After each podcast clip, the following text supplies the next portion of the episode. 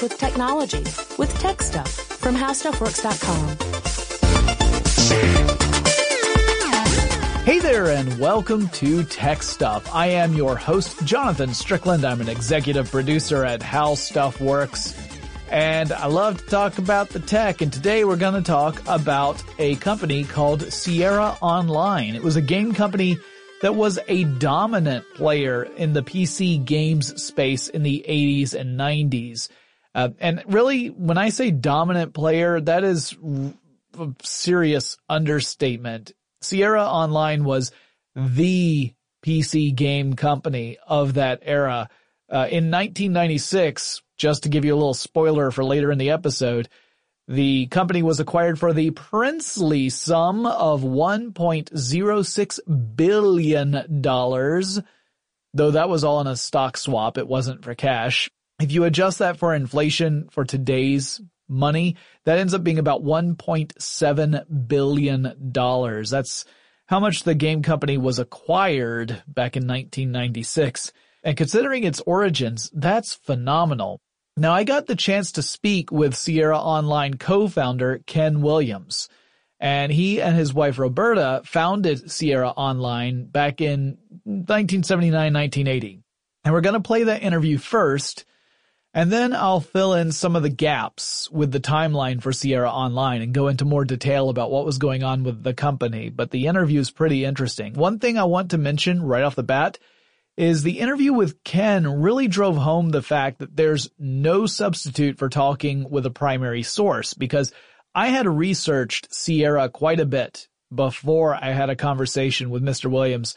And as you'll hear, I didn't even have a full understanding of things that were going on behind the scenes. You know, you read about these articles, these reports, you read all this information, all this supplemental information. And then when you go to the primary source, you find out, like, no, that's not exactly how things happened. And you realize, the written record of history appears to be different than what actually happened. That's a valuable thing to keep in mind all the time, always, but particularly for this episode. I don't want to spoil anything, so let's go straight to the interview.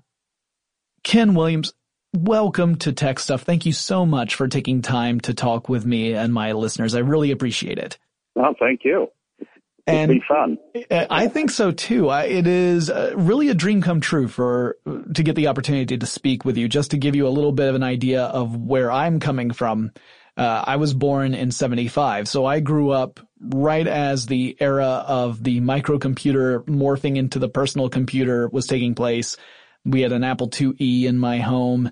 I was one of those folks who, largely because my dad is also one of those folks, started playing games early on. And obviously the Sierra Online series of games became a huge, influential power in those early days. And I think definitely played a role in pushing forward the narrative aspect of gaming in general. That was something that you only saw one of two types of games in those early days before, I would say, before really Mystery House came out, which is that you either got text only or you got a very simple arcadey kind of game, but you never really had the combination of graphics and text, something that Sierra really became known for in those early days. But before I jump into that, what's a little bit about your background before you got into creating games?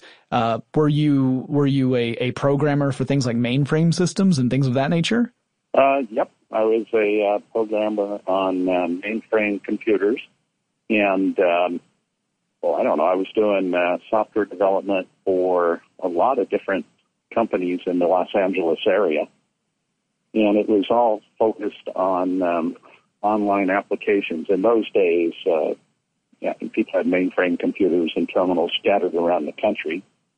And I was kind of the, semi-expert on dealing with that. And that was where the name initially, Sierra, was called Online Systems, and it was my consulting practice. And then the first couple of games, I think, still said Online Systems. And then we decided to move to Yosemite, and we named it Sierra Online. Nice. And when you were working, from the stories that go around, and I don't know how much of it is apocryphal versus true history, but the story tends to be that you were You had purchased an Apple computer. That this was one of those early microcomputers. That's what we called personal computers before we started calling all of them personal computers.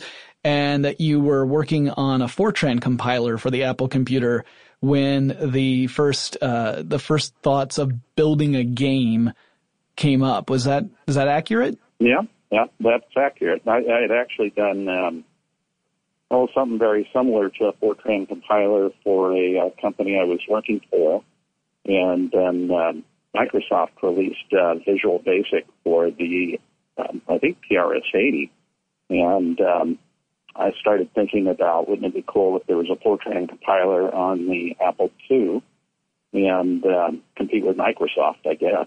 And then Roberta saw a game that was on a time-sharing terminal hooked into MIT, the original adventure, and was playing it and said that she thought it'd be fun if there was a version of it for microcomputers or personal computers.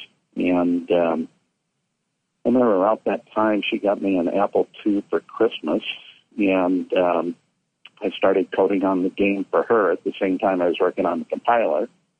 And when I started going door to door with computer stores to, kind of peddle the idea of my Fortran compiler, they were all excited about her game and not Fortran. So we became a game company. Very practical, very pragmatic approach into getting into games, and it's hard to explain to people today how this was really a huge leap forward to have the graphic element, the images element, even though they were static images and they were monochromatic because of the old Apple II, that adding that to the element of a text-based adventure where you are put in the role of a protagonist who has to make choices in order to navigate through a game. That combination had not really been explored before the first game, Mystery House, comes out, which was, as the name implies, you were solving a mystery. And I imagine that ended up creating a bit of a stir at the time because it was sort of a new idea. But also, as I understand it, the world was so different back then. Today, if you want to buy a game, you tend to go with digital distribution. You'll download a game and that's it. You never have to worry about it. In those early days of PC gaming, there were very few places where you could actually go to buy games. It was a very young industry. And from what I understand, the initial approach to selling Mystery House was that you had a full-page ad in like a hobbyist magazine, and people had to cut out a little order form and actually fill it out and send it in to you. Is that accurate? Well, kind of. Yeah, those were primitive times. There was no part of the problem was how you deliver the games. Mm-hmm. Games in those days were on audio cassette, and most of the software sold for the PRS-80 was on audio cassette. And even the Apple II, originally, I think games were on audio cassette, and then they came up with the idea of a disk drive, but it only had 80K of storage, and that's less than, than one low-res picture. So it, how to deliver a game and fit it on an 80K floppy and then get it to the user was kind of a challenge. And how do you do pictures given that there's no place to store them? And even memory, I think on the original Apple II was only 16K of memory. Mm-hmm. So it was kind of a challenge. But no, for marketing, I think there were only, maybe 15 stores in the United States selling computers at that time. Mm-hmm. So really selling was pretty easy. You just called the stores, and there was so much thirst for games that they'd do anything to get the games. They because they wanted to sell the computers. You couldn't sell the computers without the software, and so we packaged them up and to sell to the public. It's funny that the retailers didn't complain about us going direct, but we did run some ads, and it had our home phone at the time, and people would call and place orders, and then we would put them in a box and go to the post office and ship them. And but the company was growing so fast in those days that it really was a short time span. I think from when we realized the company was going to be a hit, quit my job and moved to Yosemite, and So I bought a home there and moved in and started selling and going back and forth to the post office to ship to when we rented an office and hired people. It was about a 3-month or 4-month span. I mean, it was, you know, it was literally exploding, and every day, you know, sales were way up from the prior day. And getting rid of our personal phone number and all the ads happened pretty quick. Even the original copies of Mystery House, I think, had our home phone for if you have any questions, give us a call. So, yeah, those were different times. Yeah, I can't imagine anyone taking those kind of pains today. That would have been certainly an interesting approach. And the fact that, of course, the industry was so small at the time. I mean, still, I'm sure you were getting calls round the clock all the time, but at least it wasn't something where you're talking about a game launching and then getting a million sales right off the bat. It was in the thousands, which at that time was an amazing success, especially when you look at the install base. There really weren't that many personal computers out. This is in the era where it was just emerging from that hobbyist market and starting to get creep into more of an average consumer kind of household, but that was a very gradual process.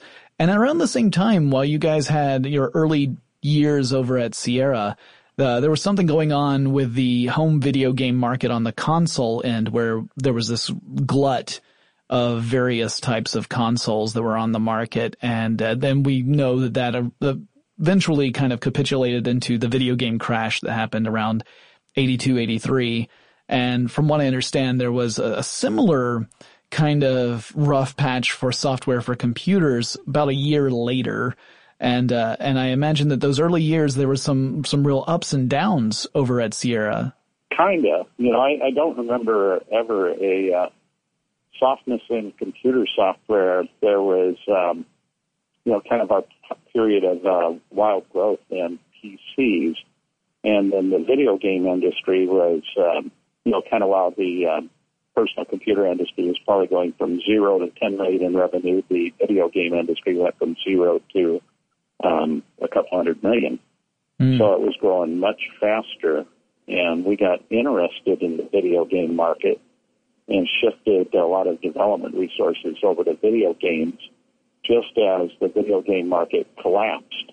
And that kind of left us with no product for personal computers. And and just people focused in the wrong place. So, plus, we had spent a lot of money to buy cartridges and fund the development of the video games, all of which was wasted. You know, this was the era when people were burying EP cartridges out in the desert. Mm-hmm. And, yeah, it caught us. And we went from, I think, 110 employees to 20 employees almost overnight. And, you know, Roberta and I had to borrow on our credit cards and get a second on our home and everything in order to pay the rent and keep us in business. And but then we got lucky in that I showed IBM, I guess, prototypes of some games that we were thinking about, and also a word processor. People forget that we did an amazing word processor at that point in time that was graphically based. And IBM was impressed and gave us some nice advance money toward the products. And at the time, I mean, it was a weird world in that IBM was worried about being broken up by the government as a monopoly. Mm-hmm. So when they would give us development financing, they also had to sign in this agreement saying that we agreed not to sell to them exclusively. They were in kind of a weird mode where they said, okay, we'll fund the development. You can sell the product to us, but you also have to promise us you'll sell it to our competitors. And we said, sure. And they released their machine, the PC Junior, which bombed. And we put the same software on the Tandy 1000 from Radio Shack, and it was a big hit. And so it was kind of strange. And then IBM wound up bringing the company back to life in order to fund software that Radio Shack and us made a lot of money on. But that was good. And so it wasn't really a sag in the personal computer business. It was more of a we had shifted resources, and that market collapsed, and then we had to refocus, but then we did, and we never really hit another tough patch after that. Yeah, it's great that you were able to pivot like that. It's it says a lot about a company that had already experienced a great deal of success, still being nimble enough to recover after a huge shift in the market. We've seen many companies go under when they were encountering similar circumstances. I assume that the big software piece, the big game piece that was going to the PC Junior and to Tandy was the beginning of the King's Quest franchise. Is that correct? Yep. King's Quest 1 was kind of our first animated adventure and was huge. I mean, it's hard to believe looking back at it now. It looks pretty clunky, but there was nothing else like it in the market, and so little competition. I mean, in a world in which there's 10 or 20 games released a year, it's easier to break through than when there's 200 or 500. There's probably 1,000 games released a year today, right? And most of which bomb. But in those days, it was fairly easy to get exposure, and Sierra was there first, which gave us kind of an extra edge. And plus, we did a lot of cool stuff. Yeah, King's Quest was really innovative in the sense that it had this ability where you would have objects within the frame of the picture that you're in, the area that you're walking around, and you could actually walk in front of or behind different objects. That kind of led to describing it as a 3D sort of thing, because it wasn't just an XY axis where your character is stuck along one plane of movement. You actually had some depth in there. And that was a big, just like adding the graphics into the text adventure, now we have this animated adventure where you can even walk behind different objects. And that was really innovative at the time. And again, the focus on narrative was something that I found really intriguing. You had all these different puzzles and jokes and things that were really challenging and caused gamers to think in different ways in order to progress further. And it was, again, sort of pushing the art form of game making forward. One thing I definitely wanted to mention so that my listeners could get an appreciation for it is doing research on Sierra and looking at these teams that were working on these different titles. It struck me how many women were working on this as developers on these games, something that was I think a lot of people think was unheard of, really. But you had a lot of women heading up various franchises, whether it was King's Quest or other ones. And to me, that was a very forward-thinking approach, too. It was obviously you were getting the right people for the right jobs and trying to make sure that you continued pushing forward the capabilities of your games and the narration of your games.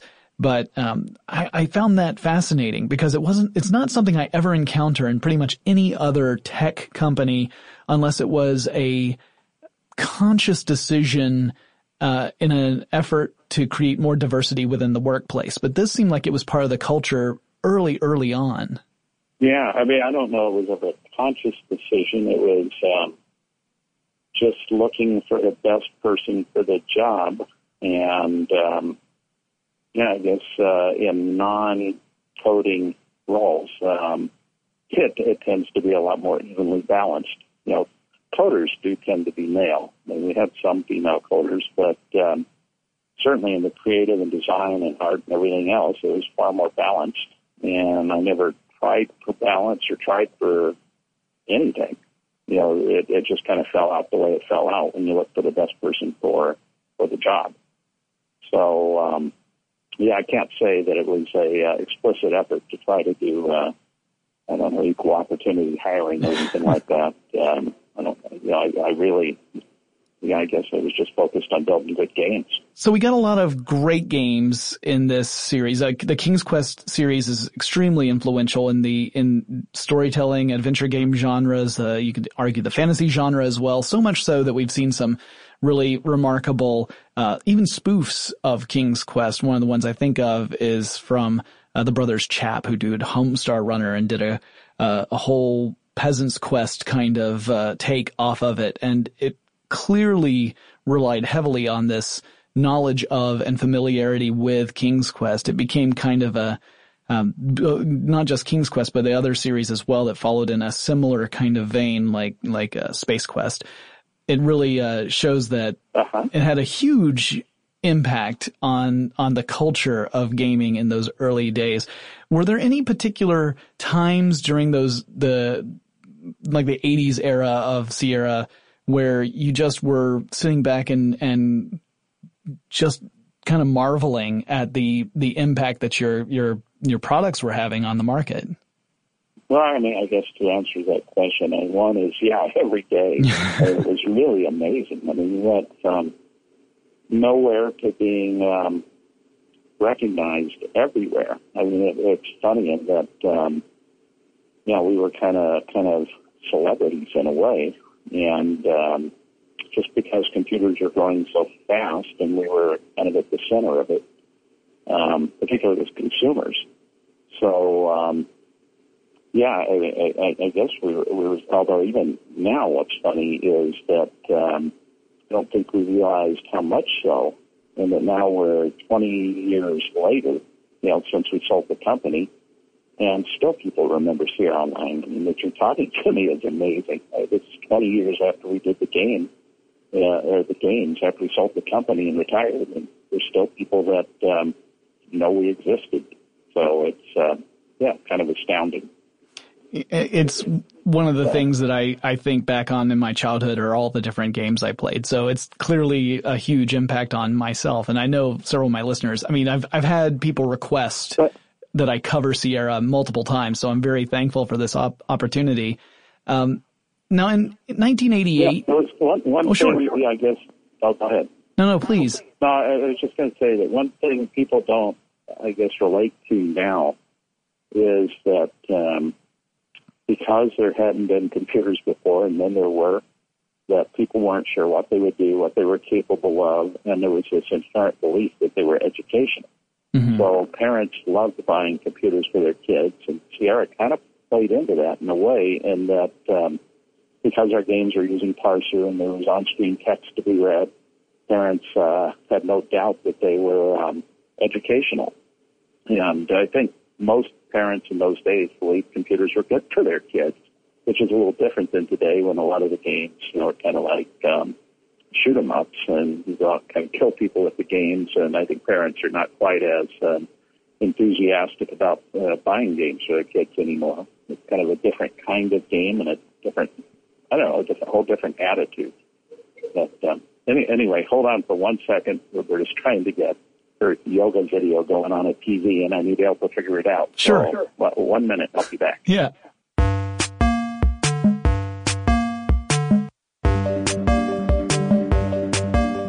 In 1988, Sierra held its initial public offering, and so you transitioned from a privately held company to a publicly traded company. How did things change behind the scenes, or was it essentially business as usual? Were there any kind of shifts in the way you were doing things from before and after? Well, I guess the biggest thing was incredible stress to hit numbers. Every employee in the company had stock options, and every employee in the company, maybe not every employee in the company had stock options. I tended to give them to people that could really influence our growth. Mm-hmm. So it'd be more the development teams, although we were heavily skewed toward development. Always, at all times, I'd say 2/3 or more of the staff were involved in creating product. So... but everybody had stock options, and people started watching the stock price daily, and their net worth would go up and down based on the stock price. And, and there were also, obviously, all the mutual funds that held our stock and all the individual people. And if our stock went up, everybody smiled, and if it went down, they were depressed. So, and performance as a public company is measured every 90 days. And a game hitting the quarter or not hitting the quarter would have a huge impact on the top line, which would have an even bigger impact on the bottom line. And suddenly there was an incredible push to get a game out on a particular date. And, you know, if you look back at our numbers, it would be going along fine until you get 3 weeks from the end of the quarter. And then all of a sudden, you know, I would have to run over to development and say, we've got to ship this. It's got to go out the door next week. And the teams would rebel, and they would take me for pushing them to release a game, and they'd say, just give me another day, and it'll be better. And, you know, I didn't want to be in that position, and they didn't want to be in that position, but it was kind of this horrible trap we found ourselves in, where every quarter had to be better than the prior quarter, and otherwise the stock would go down. And you know, theoretically, you shouldn't be managing the company according to the stock price, and we tried not to, but it's not that easy. Mm-hmm. It really is, horrible to be a public company. Well, at least I didn't like it, and it was stressful for me personally. And suddenly, instead of trying to change the world and thinking of cool things to do every day, I was bogged down and taking calls from the financial community. And there was even one point where I just said, "That's it, I'm out of here," and took off for, I think it was 3 months, for what I called a sabbatical. But really, it was kind of a round the world trip, just to kind of reset and kind of get my head right, and then drop back in. Mm-hmm. But, being public, we were actually public for almost 8 years. And, we did some good stuff, but it was also in a lot of ways kind of the worst time of my life. Yeah. I can imagine. I mean, you go from a world where, you know, you can develop a game and you can ship it when it's ready, and the success of the game continues to propel the company forward, into a world where if you have a release date that you have in mind, and if it's been announced at all, missing that becomes a huge problem. I know there's a lot of criticism in the video game, computer game world now against companies doing one of two things, and it puts them in a terrible position. Number one is that you miss your ship date, and everyone goes bananas because the game is late. And that can be reflected in the stock price as well as just in the public opinion among gamers who, among many of their traits, patience is rarely one of them. And then on the other side, you have the option of shipping on time, but the game itself is either not really complete, or there's a lot of things that need to be fixed on a 0-day patch, and the announcement is, this game is coming out, and over the next couple of months, it's going to improve. So there might be some rough spots at the beginning, but don't worry, it'll get better. And gamers don't like that either, right? They want that finished, polished game where they feel like the thing they're buying is a complete experience. It's not something that they have to add on to after that purchase. So then it puts the actual companies in a really tough position, where you can't miss your ship date without dire consequences. But if you send out something that people perceive as not being complete, you get lambasted. So you kind of are in the worst of all worlds, as opposed to going in that privately held company route, where you have the luxury of not necessarily announcing things like a ship date, so that you can continue to develop it until it's ready. And of course, in your heyday of creating games, there was no option of patching after the fact. What you shipped was the complete game. That was it. When it went gold, it was set down. And so I assume that must have, I can't imagine the amount of stress you're talking about here on a daily basis of dealing with this kind of shift in culture, really. Yeah. No, we did actually have I remember it was called a BBS. And it was one computer that sat in the corner, and we would put patches on it that people could download. But most people didn't have modems or a way to download in those days. So it was, but they'd dial a phone number directly into that computer, and it could support some number of users. And we did patch.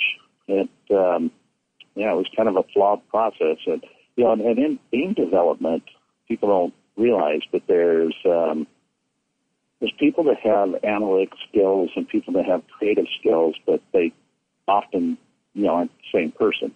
Mm-hmm. So that, I had always think of artists as creative, and getting an artist to be able to say, you know, I expect 20 cells of animation out of you per day, that's just never going to happen. An artist will sit at the screen and agonize over one cell of animation forever. And it's tough to allow creative people, designers or musicians. I mean, it's managing a game is messy. You know, the coders also will be a problem in times. But I developed kind of a system for doing it, which worked well. But we were scattered. And that's one thing people don't realize about Sierra was that I had kind of a core philosophy that too many developers in one place can destroy creativity. So mentally, I would think, you know, if we start getting more than 50 developers in one place, it's just too many. Yeah. And it suddenly becomes a bureaucratic machine instead of a, fun, creative group. And so we were scattered to... toward the end, I think 12 different locations, and I would fly to each of those locations, and we'd have kind of a review, and people would show off their game, and I'd give them ideas for what to do and try to help them with kind of the metrics for, this is your budget, this is your ship date, it looks to me like you're 30% complete, but you've eaten half the money, and... I would go through team by team, and we have, maybe 50 games in development at any time.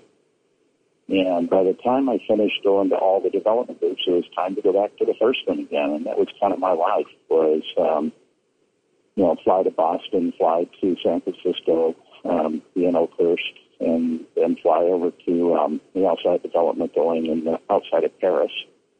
And I spent all my life on airplanes. Wow.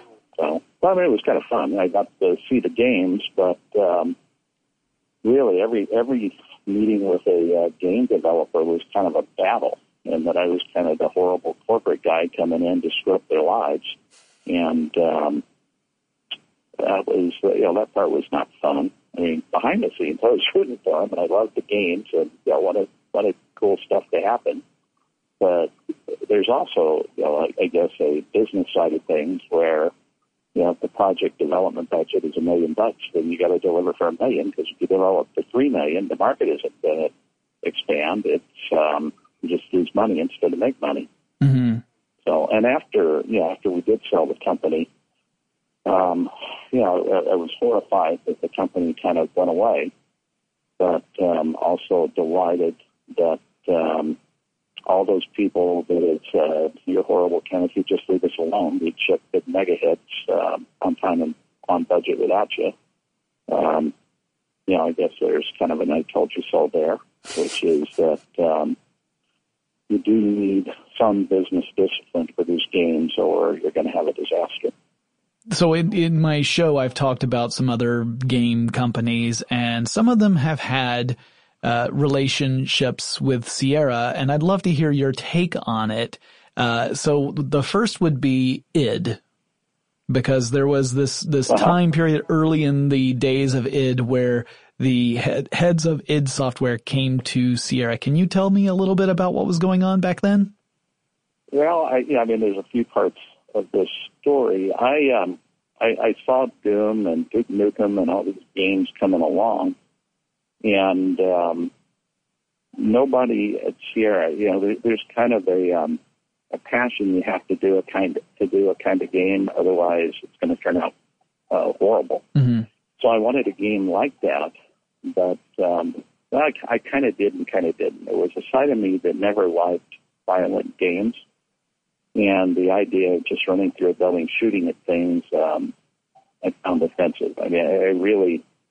still to this day, kind of attribute some of the problems in schools with kids that are unbalanced, getting out of control and shooting at other kids. Mm-hmm. Can come from games, from role-playing in games, they do that.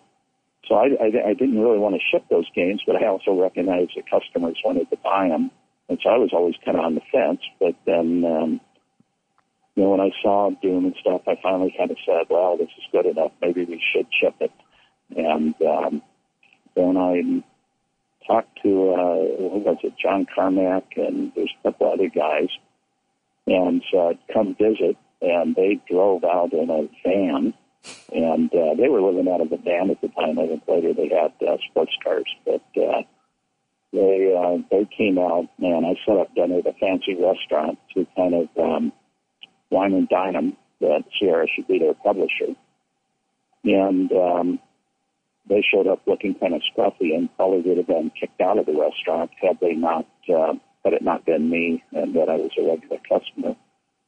And but actually, I mean, we did see eye to eye. We had a really nice dinner, and I think came real close to publishing their product, but I didn't particularly want to give up control, and there was a side of me that didn't particularly want to publish their product, so it just never really came together.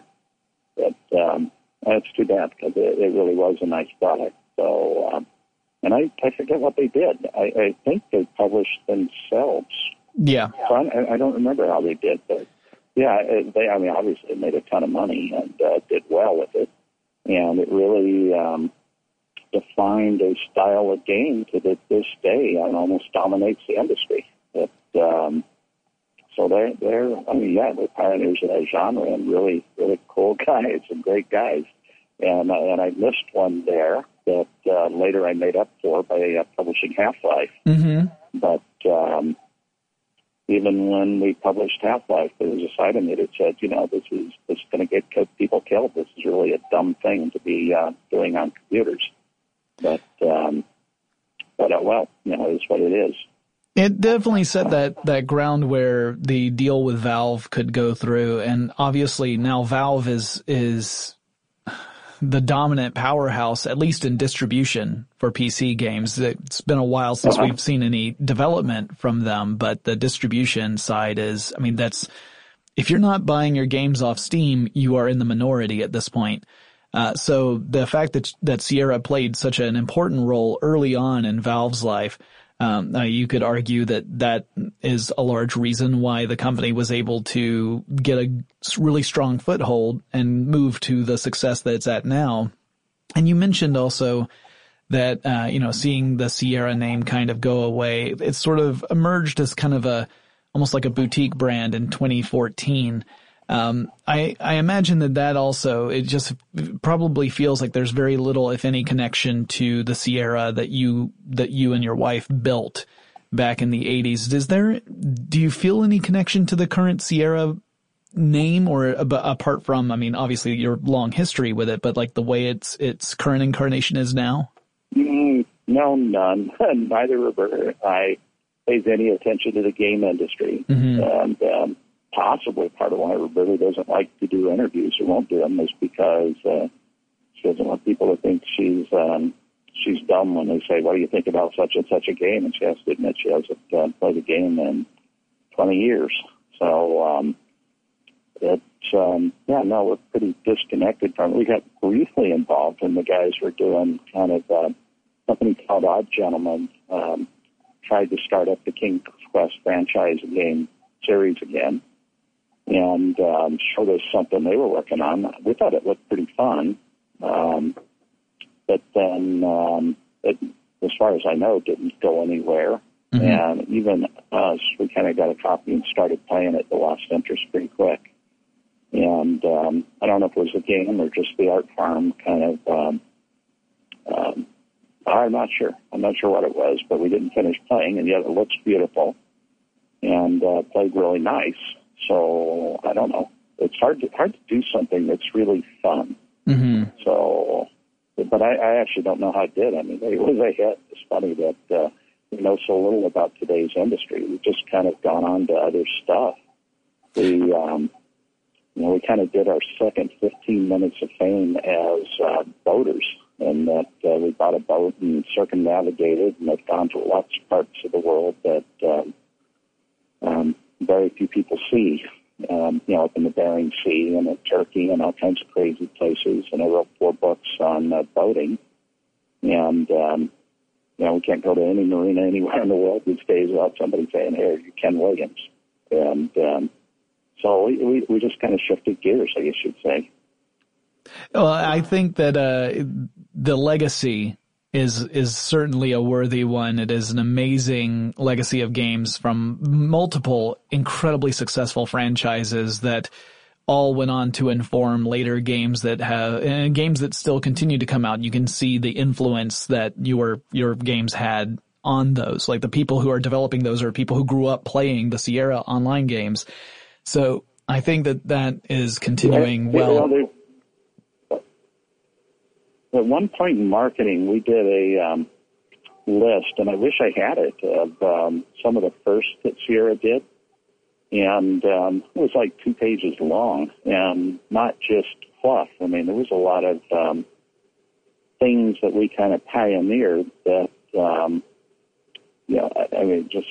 little things like, music in games and sound cards. We even shipped sound cards, and we did so many modems, online games. I mean, think about the Sierra Network and what we did there. That's probably my most proud accomplishment of all, and that there wasn't even the internet, and we were doing we had online flight simulators running on 2400 baud modems years before the internet came along. So I don't know. Yeah, we had some pretty amazing history at that time. We had a good team. We had because we were Sierra and because we were first, anyone who was kind of interested in doing gaming. For them, it wasn't really about the money. It was about working for Sierra because we were, we were the leaders at the time. And so we were able to get the best engineers that the world had to offer. And, I was there helping to lead the pack. But really, it was the reputation of Sierra and our ability to recruit amazing people to put us where we were. So. Which is strange, too, because we were located in a screwball place to put the company. And, it became kind of a company town. I think we had 500 employees at a time when there were only 5,000 people in the town. And then we kind of outgrew it and moved to Seattle. We had left some of the development behind. But basically, we were a company town. And when you get to a point where your operation is so large that you don't have enough places for people to live in the town that you're located in, you have to relocate to a different city. That's pretty remarkable. I don't think there are a whole lot of companies that have that story. Ken, I got to thank you so much. Would you like to ask about or? No, I think we've got a good conversation here, Ken. I really appreciate it. We, the full story of Sierra. Will do. You take care. All right, so here's a little bit more background on the whole story of Sierra Online's origins and evolution. So how did it go from a husband and wife startup operation to a billion-dollar company? Well, as Mr. Williams mentioned, he had been programming computers back in the old mainframe days, and he had been doing contract work for a company called Informatics and was working with other programmers to try and build out a Fortran compiler. As part of his work, he brought back a teletype machine. Teletype machines could communicate back to a mainframe computer, and you would get printouts, and it was a pretty primitive terminal kind of access to a mini computer, not a microcomputer. That's what personal computers would become, but a mini computer or a mainframe. So this was kind of like having that long-distance terminal, and it didn't take long after the development of the programmable computer in general for people to start creating games for those machines. This happened well before the era of the personal computer, back when the only people who had any access to computers typically were computer programmers. Sometimes the programmer would tackle the challenge of making a game as a way to teach him or herself how to program. It became kind of like an engineering challenge. How would I make a program that could play this particular game? Something simple like tic-tac-toe or Battleship or something along those lines. Some of those games found their way onto the computer that Ken Williams was using for work, and he could access those games at home. Now, Roberta Williams was reportedly not terribly impressed with all of this until she played a game called Colossal Cave Adventure. also just known as Adventure, sometimes just called Cave Adventure. It has several different names, but it's a text-based game in which you play as a character exploring a cave to find various treasures. Now, text-based games are a type of interactive fiction in which the player is taking control of a protagonist. I almost said it in the red letter media way, the protagonist, and attempts to guide the hero through a scenario, and you use typed commands to do this. If you were to load up one of those games today, what you would see is a paragraph of text that would describe the immediate surroundings of your character. You could then type in commands to either try and get more information or take some sort of action within that environment, or even to leave that particular environment completely. So, for example, if the description said that there's a threadbare rug on the floor, you might try to examine the rug or look under the rug or take the rug. You would type these commands in. So you might say examine rug and hit enter. If the programmer had built in a response to whatever it was you typed in, you would get that response. So it might say you look under the rug and there's a key. If they did not build in some sort of response to that, you would typically get some sort of generic message, such as, you don't see anything interesting, or I'm sorry, you can't do that. Roberta Williams found the puzzles of this interactive fiction to be really compelling, and so she ended up playing other games along that type, although she said none of them were quite as interesting to her as the first one was. She played a lot of games written by a guy named Scott Adams. This is not the Scott Adams who is the cartoonist behind Dilbert. He instead was a text adventure designer. He created games like Adventureland, Pirate Adventure, and Voodoo Castle, which really threw off that whole adventure motif they had going. By the winter of 1979, Roberta Williams had come up with an idea for her own game, and she just kind of thought that she could tell the same sort of stories. Now, she didn't have the programming knowledge, but she did have this passion for interactive storytelling that she thought that she could pursue. Now, according to old interviews, Roberta's influences for developing this first game were Agatha Christie, particularly the story 10 Little Indians, and also the board game Clue. So her game was going to be in the mystery genre, requiring players to unravel a murder mystery as they played through, with multiple characters dying as the game continued. The way she got Ken on board, because of course Ken's doing his job as a programmer, he wasn't immediately sold on the concept of spending more time programming but building a game that his wife had designed.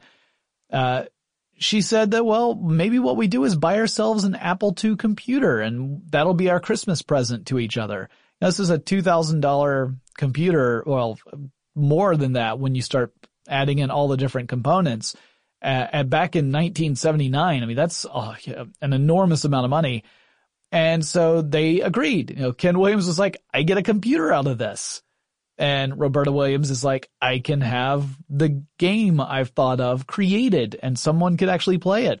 Now, Roberta's idea actually added in an element that was not found in other text adventures at the time, and that was graphics.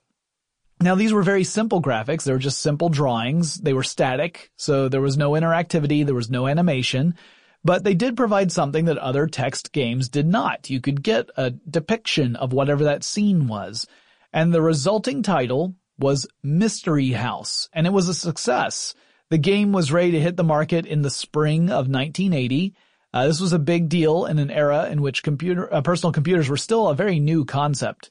It wasn't really that common to find a household that had one. It was essentially hobbyists that owned these sort of machines. And they sold it through print ads, as well as kind of going door to door to different computer stores.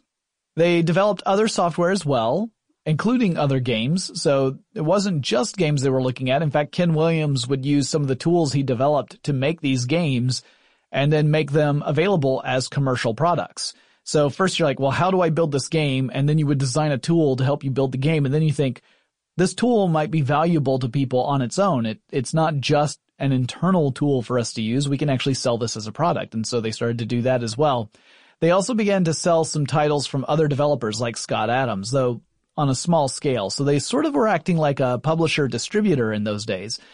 In September of that year, this being 1980, they relocated from Los Angeles to Oakhurst, California, which is not far from Yosemite National Park, And during the first 6 months of selling games, they had brought in about $75,000 in revenue. So that's before expenses, but not a bad start. 75 grand in your first 6 months in a startup?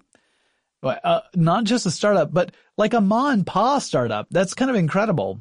Right around that time, they decided to rename their company Sierra Online, named after the Sierra Mountains, which they were now right at the foothills of.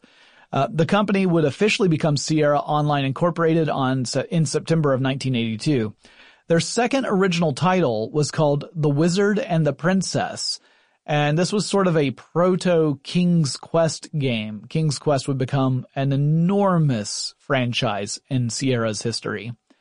It featured color graphics and intriguing puzzles. It sold more than 60,000 copies, which was, again, back in those days, it was a surprisingly large number of copies. 60,000 copies today is nothing because the era of PC gaming has meant that we've seen a huge boost in the numbers of people who are playing games, and digital delivery makes it way easier to produce and distribute games. But back in those days, 60,000 units, that was a lot. Other games that the small company offered in those early years included titles like Crossfire, Jawbreaker, which was sort of like a Pac-Man clone, Mission Asteroid, Lunar Leapers, and Ulysses and the Golden Fleece. In 1981, Chuck Benton, a programmer who decided to make a game as an exercise in programming, created a text-based adventure game titled, and I'm not making this up, Soft Porn Adventure. With a name like that, it probably doesn't surprise you to learn it was a game in which you control a guy who's trying to hook up with various women. Not terribly sophisticated, or you could argue not terribly classy, but like other text adventures, it meant trying to solve various puzzles in order to achieve your goal. The game would later become an important influence on one of Sierra's most successful franchises just a few years later, and that's why I mention it here. And, spoiler alert, it is not the King's Quest series that it influenced. In November 1982, Sierra would announce that it would invest almost $1 million in sales and marketing, which marked the next step up in becoming a big business. And games that Sierra developed and or published in this time included a Donkey Kong clone called Cannonball Blitz. They did a port of Frogger for the Atari 8-bit computer systems, and they published a little game called Ultima 2, The Revenge of the Enchantress. Now, I want to take a moment to talk about some of these. First of all, the ports became a big business. You had arcades that were doing quite well, and you had video game consoles that were selling ports of those games, usually at around the 8-bit level or less. Then you had PCs that were starting to try and get in on this too, but they weren't able to play arcade-style games quite at the level that consoles were, because consoles were a very specific purpose-built machine, and PCs were general machines, which meant they weren't necessarily as good at doing things that consoles could do at the time. Keeping in mind, the consoles were primitive as well in those days. But there was a big call for doing these sort of ports. Meanwhile, Ultima 2, that is got a special place in my heart. The Ultima series was created by a guy named Richard Garriott, who with his brother and his dad created a computer game business out of their family's garage. Richard Garriott had become interested in computer programming while he was in high school, and at that time he wrote games for systems that didn't even have a computer display. So instead, the computer would print out results on tape. So you had tape that was coming out of a printer, and it would print out a design using common computer characters, you know, letters and numbers and symbols, that kind of thing, in order to represent stuff like walls or characters or monsters and other elements in a basic sort of dungeon crawling kind of game. Every time you'd make a move or take some sort of action that would change the appearance of that environment, it would have to print out a new representation of that space. So, you know, you move one space to the west and it prints out a new version of the display, so it reflects your move, that kind of thing. Now, Garriott got a chance to work with Apple computers in the late 1970s, and he created a game called Akalabeth just for fun, which was a graphics overhead display computer RPG game, one of the first computer RPG games. He was working at a computer store at the time, and the store owner actually allowed him to sell copies of his game in the store. They just made a sheet that had the art for the game on one side, basic rules on the back side of the sheet, and they put a floppy disk in there, and they put it in a Ziploc bag, and they just tack it to the bulletin board.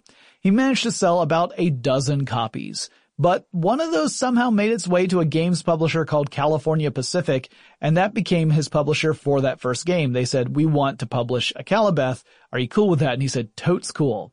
Well, his next game was Ultima 1, which also was published by California Pacific, and after the success of Ultima 1, he began to work on the sequel, but he wanted something special for Ultima 2.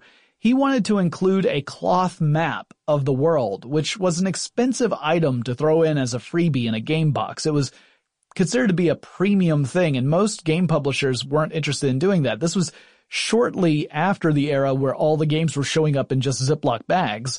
So Garriott started to look for a new publisher, and he found one in Sierra Online. They agreed to his request to publish the game with a cloth map.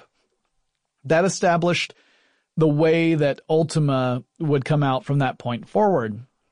Coincidentally, Ultima 2 was one of the first games I ever owned for the Apple IIe, and I've been lucky enough to chat with Richard Garriott several times, the earliest being back when I was a teenager, and someday I'll have to do a full episode on him and the companies he's worked for, and not only his work in developing games, but also the story about how he became one of just 7 citizens to ever visit the International Space Station in orbit, without becoming an actual astronaut first.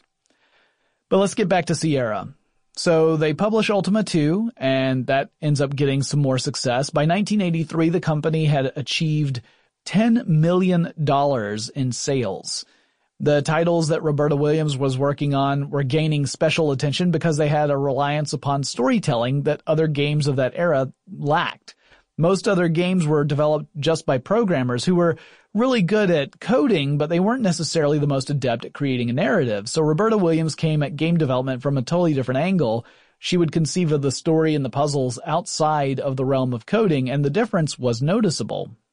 At this time, computers relied upon several different types of media. It all depended on the system you had, what kind of media you would use. You know, this was before you would log in someplace and download a code. So you had the emergence of the floppy disk that was starting to happen right around this time, but you also had cassette tapes. Some computers used cassette tapes as storage devices, and you would insert a program with a cassette tape into a drive on your computer. Some of them had cartridges, very similar to the classic game consoles of the time, like the Atari 2600. And cartridges in particular were problematic for a couple of reasons. One was that they were more expensive per unit to produce than other types of media. But the other big one was that once you designed a cartridge, you couldn't write over it. It was read-only memory. So the actual coding for whatever the software is was hardwired into the cartridge. So you were committed once you did this. It was an expensive undertaking. Floppy disks, on the other hand, could be erased and overwritten. So even if for some reason you didn't need the software anymore, let's say you buy something and you realize, oh, this software is terrible, I'm never going to use this again, you could erase the disk and overwrite it. You could still make some use of the disk. Cartridges, if you didn't need that software, you just had a big piece of plastic sitting on your hands that you couldn't do anything else with. Well, Sierra Online created games for the Atari computer systems, which relied on cartridges, and then there was a big crash that essentially brought down Atari, and Sierra had committed to supporting Atari, so they were affected as well, and they ended up having to downsize to about a third of what their company size had been at that time. According to Funding Universe, it meant going from about 120 employees down to 30. Now, another failed piece of hardware that plays a part in the history of Sierra is the PC Junior. This was a microcomputer from IBM that was meant to be the first home computer, and it was the first home computer from the business giant, I should say, from IBM itself. This posed a huge threat, potentially, to other computer companies like Apple, Commodore, and Texas Instruments. Everyone was sure that IBM was going to come in, throw its weight around, and put everyone else out of business and become a monopoly in the personal computer space. IBM had really deep pockets and already dominated the corporate computer landscape. And while the home computer was meant to be a general consumer device, IBM had seen some success with early personal computers, but they were aimed more toward home business operators, not so much the general consumer. This PC Junior was meant to be something that the average person could go out and buy, not just someone who was a hobbyist or a home business operator. So it was their game to lose, and they fumbled the ball big time. The PC Junior had two models. One of them sported 64 kilobytes of memory, and the other had 128 kilobytes of memory. It was designed to connect to a television. That's what you would use as your display. And you would actually have to turn the television's volume up in order to hear any sounds that the computer was generating. IBM also sold a monitor specifically for the computer. They called it the PC Junior Color Display.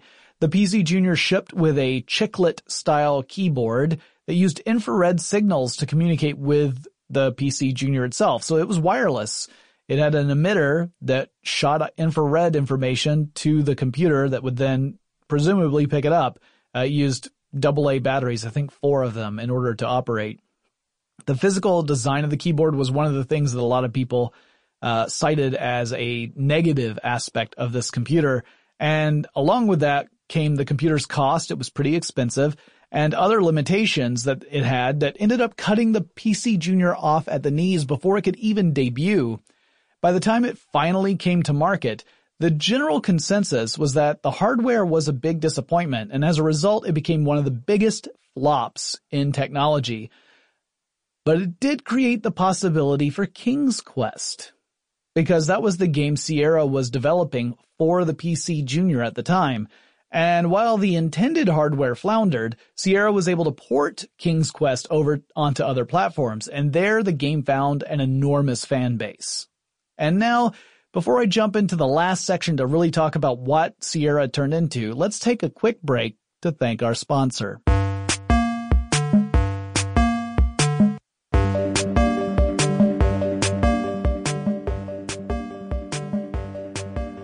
Now, I had mentioned in the last section about King's Quest. King's Quest was another big leap forward for games. Instead of a text-based game with some static images, the way the previous games had been over at Sierra, players would actually control a figure who could move through an environment. And as you interacted with that environment, you would get animations that would accompany your commands. So this was no longer static, it was dynamic. King's Quest would spawn several sequels, 8 if you're being technical, and it would serve as a model for several other Sierra Online games. And again, it was very much story-driven, and most of the puzzles had something to do with the fairy tale nature of the game. You played as a character named Graham, and you would go on a quest in order to save a kingdom and become the king at the end. Some of the games that were also based upon this same sort of engine were licensed properties, so they weren't original IP from Sierra. Sierra created a video game version of The Black Cauldron that was modeled after the Disney adaptation of the classic Lloyd Alexander fantasy series. I had read the books, saw the cartoon, and then I even played the game. They also created a game adaptation of The Dark Crystal, which is a fantasy film that was made by Jim Henson Pictures. If you've not seen it, I recommend checking it out. It is really an interesting original fantasy story, and it has some pretty creepy characters in it, too. In 1986, after a couple more King's Quest sequels had boosted more sales over at Sierra, the company developed and published the first Space Quest game. And this is where you start seeing the word quest become very important in various Sierra franchises. This one was called Space Quest: The Saurian Encounter, and it used a game engine identical to that of King's Quest, but had a science fiction theme and was much more lighthearted and comical than King's Quest tended to be. The game's creators were Scott Murphy and Mark Crow. They became known as the guys from Andromeda. They wanted to make a game that was a little more silly and goofy than what Sierra was really focusing on. They said that the tone of the games was a little too serious and dour for their tastes. Space Quest put the player in control of what amounts to be a space janitor who must defeat an aggressive alien force, and the game, like King's Quest, was a big success and spawned several sequels, I should say, within a series. In 1987, Sierra Online gave Al Lowe another game developer, a guy who was coming up with various stories for games in Sierra. They gave him the go-ahead to adapt that soft porn adventure game I mentioned earlier that came from the early 80s into a game more in line with the style of King's Quest and Space Quest, something that was a graphical adventure where you controlled a character that could move around an environment and not just a text-based game. And that's when Leisure Suit Larry was born. The first title in the game was Leisure Suit Larry in the Land of the Lounge Lizards. And not only was it a big hit, it was also one of the most pirated games of that era. Legend says that Sierra actually sold more copies of the hint book for Leisure Suit Larry in the Land of the Lounge Lizards than they sold copies of the game itself, suggesting that a whole bunch of people got their hands on that game without paying Sierra any money. Also, this was a time when you couldn't just casually look up hints to a game online. There was no World Wide Web to go to, so you either would talk to other people who had the game and had figured something out, or you went out and bought a hint book, or you called some sort of phone number that would charge you by the minute to hear hints about how to solve puzzles in the game. Sierra continued to grow. They added more developers. They published more games. To go through all of them would be exhausting and pointless. There are hundreds of titles that came out over the years from Sierra. But there were some other big series that were important during the history of the company. One of those was a game called Police Quest, and it actually had a former police officer as the lead for the game series. That was Jim Walls, and he had no programming background, but he oversaw development of the game and incorporated actual police procedure and tactics into the game mechanics and the game design. So not only is it a game where you're playing a law enforcement officer, you actually have to follow specific protocols in order to advance in the game properly. This also spawned a series of games, although Jim Walls would leave after the third entry, I believe, into the series, and a different police officer became the lead developer for the other games, which eventually evolved into a series called SWAT. Sierra also developed a game called Heroes Quest, but due to a trademark issue, another company had claim over Heroes Quest. They would rename the future entries into that series the Quest for Glory. That started with the second game in that series. And it was around that time that Ken Williams was meeting with folks from a little company called id Software to talk about their games that they had in mind. Now, those conversations ended up going nowhere. Ken Williams decided against pursuing being a publisher for id Software games. And eventually he would come to regret that decision because id became incredibly successful and Sierra could have been in on that. But Ken Williams didn't really feel strongly that this was a good fit at the time. And you heard him say that over in the interview. But it did also plant the seed in Sierra to consider Valve a little more carefully when they came to the company in the late 90s. So you got a bunch of franchises that are all doing well over at Sierra, boosted by a lot of one-off titles as well. In 1989, Sierra would launch the Sierra Network, later known as the Imagination Network, making it the first games-only network. And this is 1989. It's still before the World Wide Web. This is the old bulletin board system days. You would use a modem to call into a computer that would log you into this network. So very forward thinking, not something that a lot of game companies had really thought about. And it was a bit ahead of its time. It required a huge investment up front, like $1 million.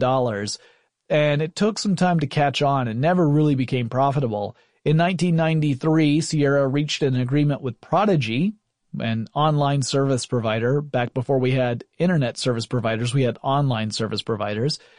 And Prodigy agreed to carry the network, the Imagination Network, also formed a partnership with an outlet called CUC International.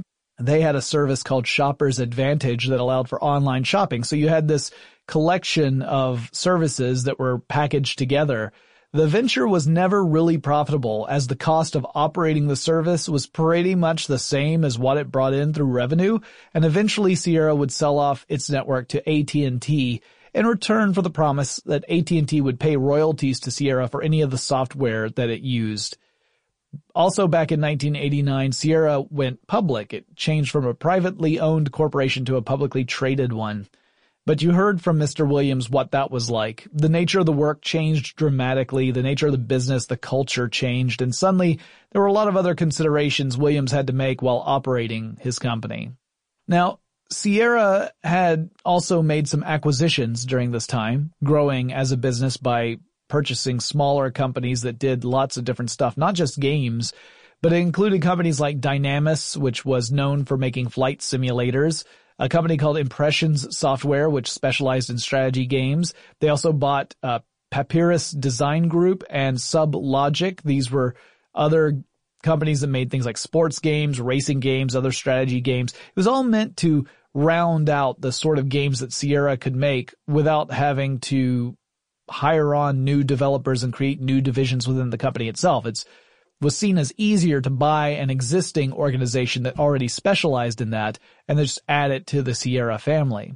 Now, while Sierra had sold software outside of games for a while, it made money by selling those tools that Ken Williams had developed, it really began to pick up speed in this business in the mid-90s. They began to sell productivity software and recipes software and all sorts of stuff that wasn't at all connected to gaming, which might be a surprise to you if you only know Sierra from the game titles that it sold.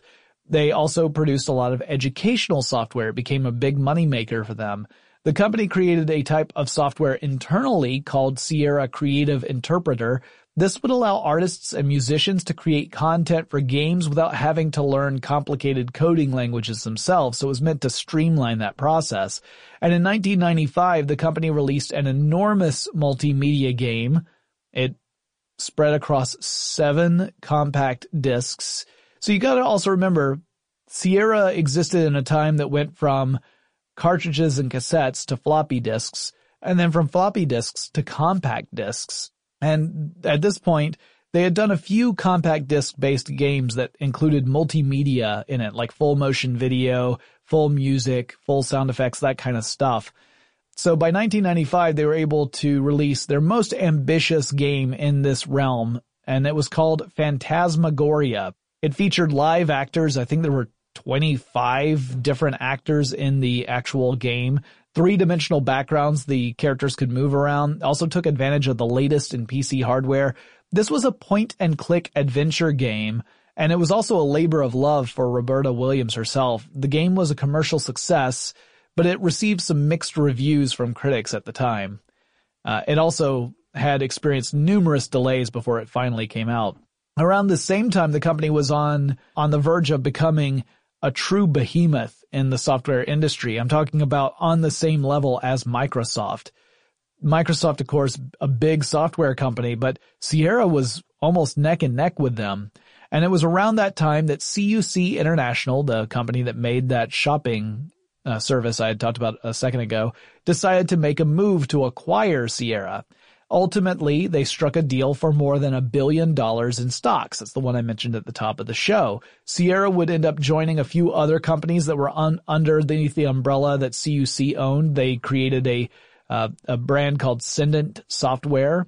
One of those other companies that Sierra joined was one called Blizzard Entertainment. I'll probably have to do an episode on Blizzard sometime in the future. And Ken and Roberta Williams stayed on with the company after that acquisition until a year had passed, and in November 1997, they retired from Sierra. Ken Williams at that point had become pretty disenchanted with the way the company had been going. He really was having issues ever since they had gone public. They had stuck around to provide some leadership during the transition, but they wanted to move on with their lives, and since then, they've done a lot of stuff that has nothing to do with software, mostly sailing around the world. Now, back at Sierra, under the Sendint Corporation, that was formed after CUC merged with another company called HFS Incorporated, the company that was Sierra split into 4 major divisions. So now you had kind of 4 sub-brands under the brand of Sierra. There was Sierra Sports, which obviously was all the sporting titles, Sierra Home, which was all the non-game software titles, Sierra Attractions, which was casual games, stuff like poker, that kind of thing, and Sierra Studios, which were all the big-name games that people were expecting from Sierra.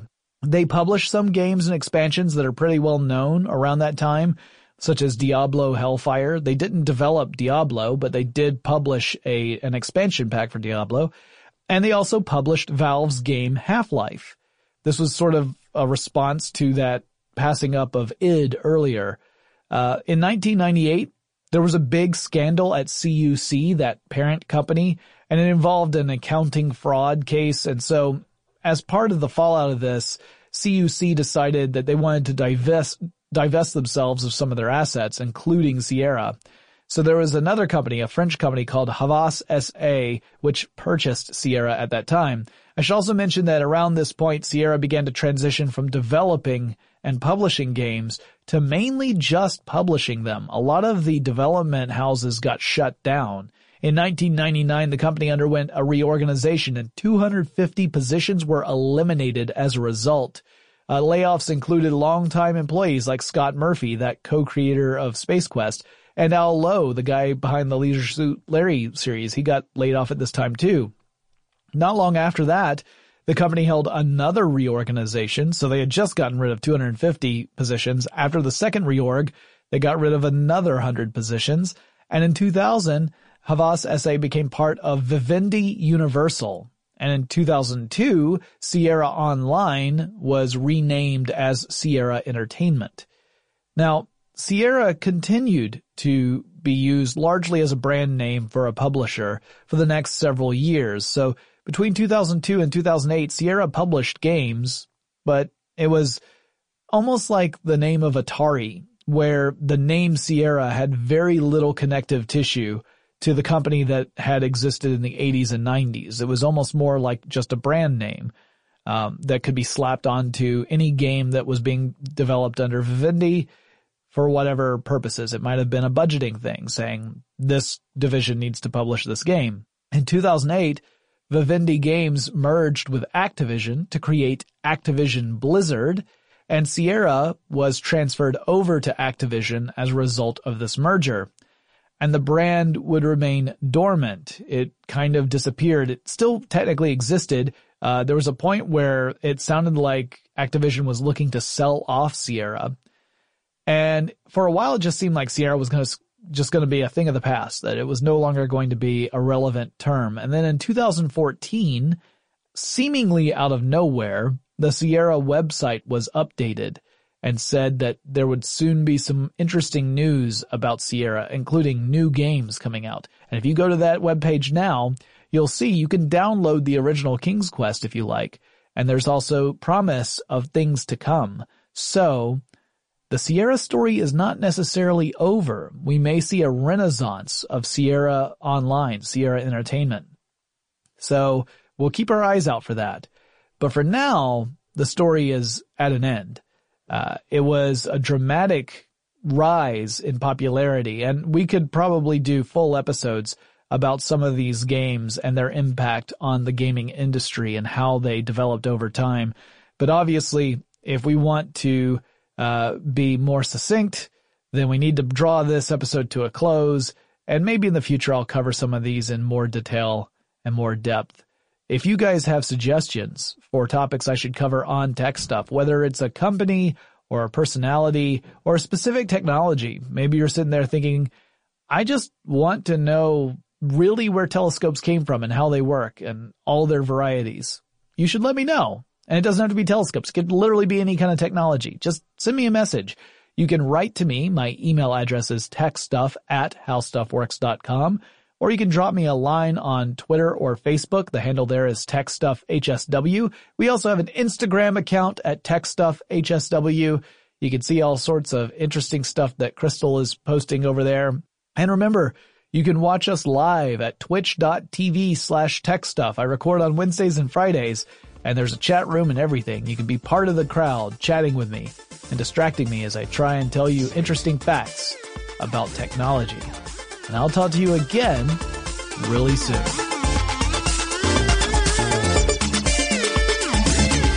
For more on this and thousands of other topics, visit HowStuffWorks.com.